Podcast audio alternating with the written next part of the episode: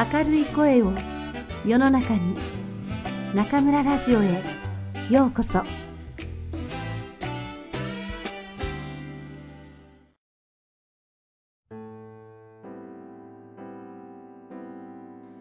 シュナの旅、宮崎駿。新人の土地へ。夜が終わり明るくなったが、対岸は浮遊陣に隠れ、谷底は密雲に覆われて見ることができなかった。シュナは意を決して垂直の崖を掘り始めた。上からは見えなかったが、崖には古い神々が無数にうがたれてあるのを発見した。忘れられ名もなくした神々がシュナの加工のわずかな手がかりとなってくれた。密雲の中に入ると日の光は遮られ、見通しのきかない闇の世界になった。神々は姿を消し、太古の竜たちの骨が岩壁から露出している。シュナは骨を伝わっており、骨の上で最初の夜を過ごした。翌日の午後、雲間から日の光が一瞬だけ差し込んで、谷底が初めて見えた。そこは渚だった。なんということだ。新人の土地は荒れる海の向こうに横たわっていた。どうすればよいのかわからなかった。疲れ切っていたシュナはよろけながら水に入り、顔と手足を洗った。水は冷たく苦かった。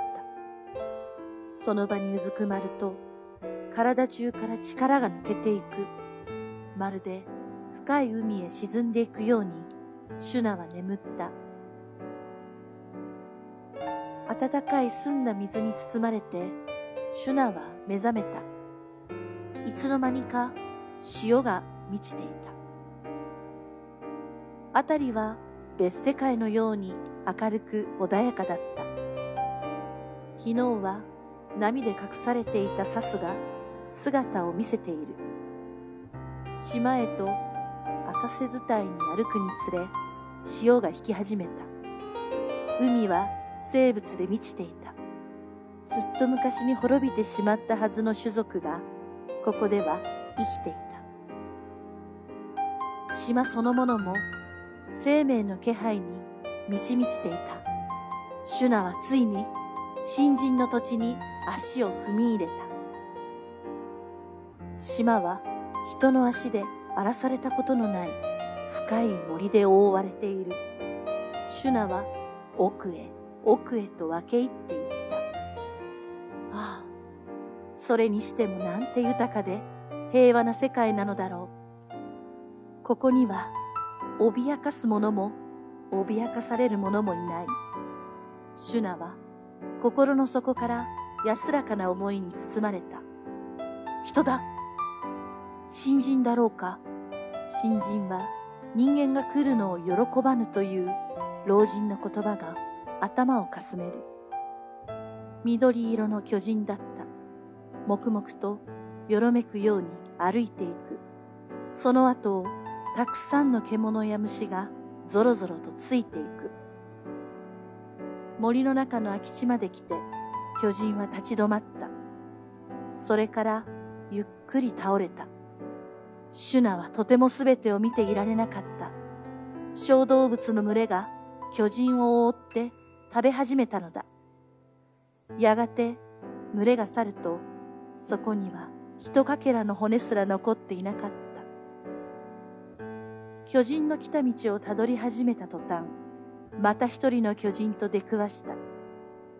巨人は目の前のシュナに気づいた風もなく、穏やかな顔つきで通り過ぎる。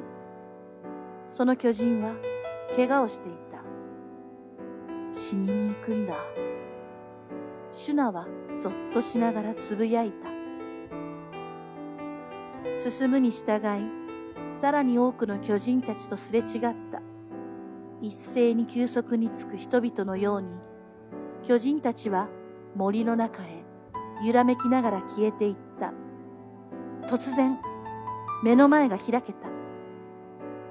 奇怪な建造物らしきものが裸の高地の真ん中にそびえていた。よく耕された高地には縦横に水路らしきものが走っている。石でも金属でもなく、触れると不思議な弾力と暖かさがあった。出入り口らしきものは見当たらず、水路に続く穴だけが建物の周りに開いていた。中は奥深い闇で甘い香りが漂っている。シュナは穴の中へ一歩踏み込んだ。途端、全身の毛が逆立つ恐怖に襲われ、転げるように森へ走った。あれは建造物なんかじゃない。生き物だ。確かに気づいていた。夜、月が帰ってきて、建造物の上にピタリと止まった。月の口のあたりから何かが注がれ始めた。人間だ。老人の語ったことは本当だったのだ。新人が人海から集めてきた人々に違いない。その巨大な塊は人間をすっかり飲み込むと身を緩やかにゆすり始めた。どのくらい時間が経ったろう。月が光を消して静まり返ったとき、あの穴から輪光を放つ水が流れ出て、高地を巡る水路を浸し始めた。そのときシュナは見た。水の中からたくさんの人影が立ち上がるのを、それは生まれたばかりの緑色の巨人たちだった。飲み込まれた人々が巨人に生まれ変わったのか、それとも高地を潤す水に変えられてしまったのか、シュナにはわからなかった。巨人たちはゆらゆらと畑に広がり、口から金色の種を地面にまき始めた。巨人たちは少しも休まず、水をすくっては畑に巻き続けた。朝日が昇る頃にはもう芽が吹き、昼には花が咲き始めていた。シュナは傍らの銃を見て息を飲んだ。たった半日で赤サビになっている。剣も服もボロボロだ。もうぐずぐずしてはいられない。ここでは時間の進み方が違うのだ。穂がすでに色づき始めている。シュナは水路を越えた。シュナの手が穂に触れた途端、巨人たちは身をよじり、泣くとも祈るともつかぬ声で、おー、おー、と叫び始めた。同時に、シュナの心の中で、やめろ！やめろ！と誰かの声が鳴り響いた。シュナは構わず、頬をむしり取った。途端、シュナの体に激しい衝撃が走り、鋭い痛みが心を貫いた。歯を食いしばり、頬を握りしめて、シュナは走り出した。めちゃくちゃに走って森を抜けると、海は荒れ狂っていた。シュナは痛みに目がくらみながら、暗い海に踊り込んでいった。テア。テアとその小さな妹が北方のこの貧しい村に逃れてきてからもう一年の年月が流れようとしていた。二人は働き手をなくした一人暮らしの老婆の家に身を寄せていた。しなければならない仕事はきりなくあったが、二人はよく働いたし、ヤックルは力強い手助けだった。老婆はケチで意地悪だった。悪い人ではなかった。口やかましいのは不幸な年寄りにありがちなことをテアはよく知っていた。二人がいつも空腹だったとしても、この村の人々のほとんどがそうだったのだ。村人は粗野ではあったが、温かく二人を受け入れてくれた。人々は人買いを憎んでいたし、自分たちと同じようによく働く者を愛したからだった。テアは誰にも泣き言を言わない強い娘であった。だが、忙しい一日が終わると、どうしようもない切なさに襲われるのだった。シュナはどうしたのだろう。テアは賢い娘だったので、じっと待つしかないことを知っていた。でも、シュナの身を案じると、胸が張り裂けそうになるのだった。その夜はいつもより胸騒ぎがひどかった。ヤックルも盛んに鼻をひくつかせて、いつまでも落ち着かなかった。突然テアは助けを求めるシュナの声を聞いたような気がした。テアはヤックルに蔵を置くまま惜しんで南への道を下った。村の入り口まで来たとき、その先には人家のない枯れ谷への道を進んでいく勇気のような人影を見た。テアはシュナの名を呼んだ。シュナはゆっくり振り向いた。その瞳はうつろだった。テアは自分たちの寝起きしている物置にシュナを連れて行った。シュナはすべてのものを失っていた。記憶も言葉も名前も感情すらも。火を恐れて暗がりにうずくまり、ガツガツと食べるだけだった。シュナが大事そうに首から下げている袋をテアはそっと開いてみた。金色の穂が胸に熱いものがこみ上げてきて、涙があふれそうになった。テアは針に糸を通してあり合わせの布でシュナの服を縫い始めた。シュナの身の上に何があったのか、テアには見当もつかなかった。ただわかることは、今度はテアが助ける番だということだった。もう冬だった。長い暗い季節をシュナは食べるとき以外はうずくまって眠り続けた。テアは老婆にも村人にもシュナのことを告げなかった。遅い春が巡ってきた。ある朝早く、テアはシュナを外へ連れ出した。人目につかない荒れ地を耕して、小さな畑を作り、掘り出した石を積んで、シュナのための隠れ家を作った。毎日、まだ人が眠っている時に、テアは水と食べ物を運んだ。老婆は、食べ物の減りが早い、と文句を言い続けたが、テアは自分の分を割いてでも運び続けた。シュナは袋を握りしめて、なかなか種をまこうとしなかった。テアは忍耐強くゆっくりと教えた。シュナは一度まいた種を夜のうちに掘り返して、袋に戻したりした。その間にも、テアは今まで以上に働いていた。シュナの分も収穫を増やさねばならない。家の仕事が終わると、夜更けまで紡いだ糸で布を織った。疲れ果てていても、山に灯る小さな明かりを見ると、心が暖かくなった。それは、シュナの隠れ家で焚かれる焚き火だった。毎日わずかな薪を集め、火をつけるのは、妹の仕事になっていた。ある朝、シュナは自分から這い出て、じっと畑を見つめていた。金色の種は一斉に芽を出していた。緑色の芽を見て、テアの小さな妹が明るい声を立てて笑った。人狩りに国を焼かれて以来、一度も笑ったことのない子が今、くるくると回って踊っていた。その時以来、シュナの顔にも、かすかな微笑みが戻ってきた。夏至の祭りが近いある日、老婆がテアを呼んだ。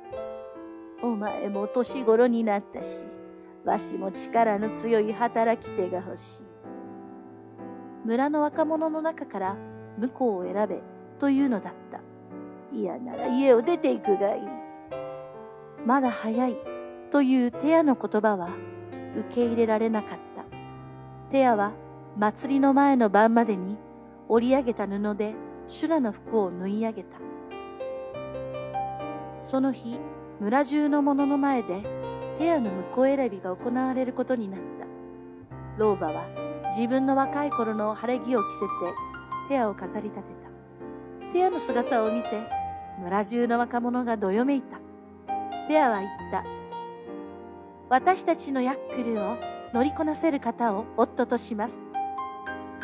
誇り高いヤックルは上手に角を使って乗り手を次々と振り落とした。村中が笑い声に包まれてしまった。最後の求婚者が失敗したとき、ペアの妹が見慣れる若者の手を引いて進み出た。若者はヤックルの毛で織った服を着ていた。村人にはすぐ分かった。主人とその忠実な家畜が出会ったのだと。若者はひらりとヤックルにまたがると、村人の輪を飛び越えて走り去ってしまった。老婆は悔しがったが、村人は満足して家へ帰っていった。北国の短い夏が来た。小さな畑の緑は健やかに茂り、それにつれてシュナの顔も次第に明るくなっていった。あるよく晴れた日、テアは遠い牧場に草刈りに出ていた。急に冷たい風が吹き抜けると、黒い雲が山から押し寄せてきた。テアは走り出した。やがて、雷とともに氷の粒を交えた横殴りの雨が降り始めた。テアはシュナを励まし、布を広げて畑を守った。大粒のひょうが激しく二人を叩き、大地の草をなぎ倒した。あたりは真っ暗となり、嵐はごうごうと吹き荒れた。二人は畑を守り通した。嵐が去って青空が顔を覗かせたとき、テアは自分の名を呼ぶ声を聞いた。テア、シュナが言葉を取り戻したのだ。テアの涙が咳を切って溢れ出た。村を焼かれた時から決して泣かなかった娘がシュナを抱いて激しく泣いた。作物が緩やかに色づき実るように、シュナは回復していった。秋、とうとうその日が訪れた。誰かが戸を叩いている。テアは扉を開けた。シュナが刈り取った麦の束を抱えて、今、長い旅から戻った人のように立っていた。シュナ。静かな深い喜びに満たされながら、二人は並んで腰を下ろした。終わったのだ。今、この時にも月は天空を駆け巡り、人狩りは地を徘徊している。しかしとにかく、一つの試練を二人は越えたのだ。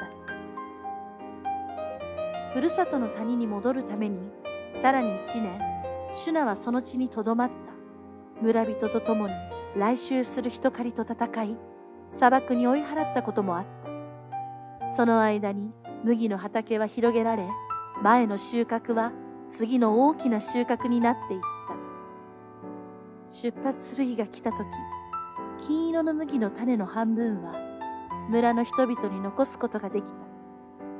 人々は別れを惜しんだ。